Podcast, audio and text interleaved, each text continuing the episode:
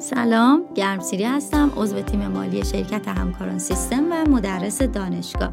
امروز میخوایم درباره استاندارد حسابداری شماره دو با عنوان صورت جریان‌های نقدی صحبت کنیم.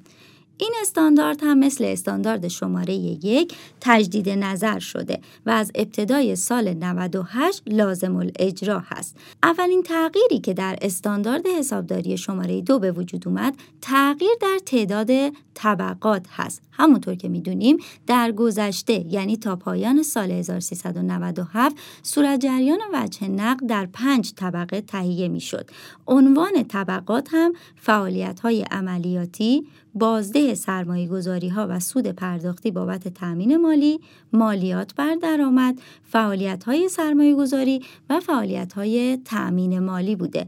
اما در استاندارد حسابداری شماره دو تجدید نظر شده، دیگه طبقات صورت جریان وجه نقد پنج تا نیست و سه طبقه هست با عنوان فعالیت های عملیاتی، فعالیت های سرمایه گذاری، فعالیت های تأمین مالی.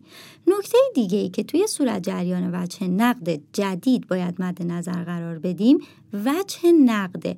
تعریفی که برای وجه نقد در استاندارد قبلی ما داشتیم عبارت بود از موجودی نقد و سپرده های دیداری، اما در استاندارد حسابداری تجدید نظر شده جدید نقد و معادل های نقد تعریف میشه. نقد شامل نقد در دسترس و سپرده های دیداری هست.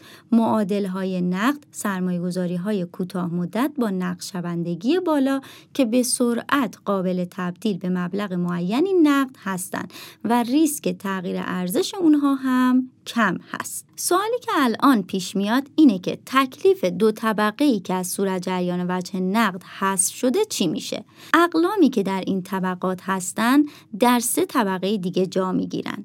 مالیات بر درآمد در طبقه فعالیت‌های عملیاتی جا میگیره، بازده سرمایه گذاری ها در طبقه فعالیت‌های سرمایه گذاری و سود پرداختی بابت تأمین مالی در طبقه فعالیت‌های مالی قرار میگیره. در این پادکست درباره بخشی از تغییرات در صورت جریان وجه نقد صحبت کردیم. در پادکست بعدی این موضوع رو ادامه میدیم. برای شنیدن پادکست ها به سایت مؤسسه به آدرس education dot system group dot net مراجعه کنید.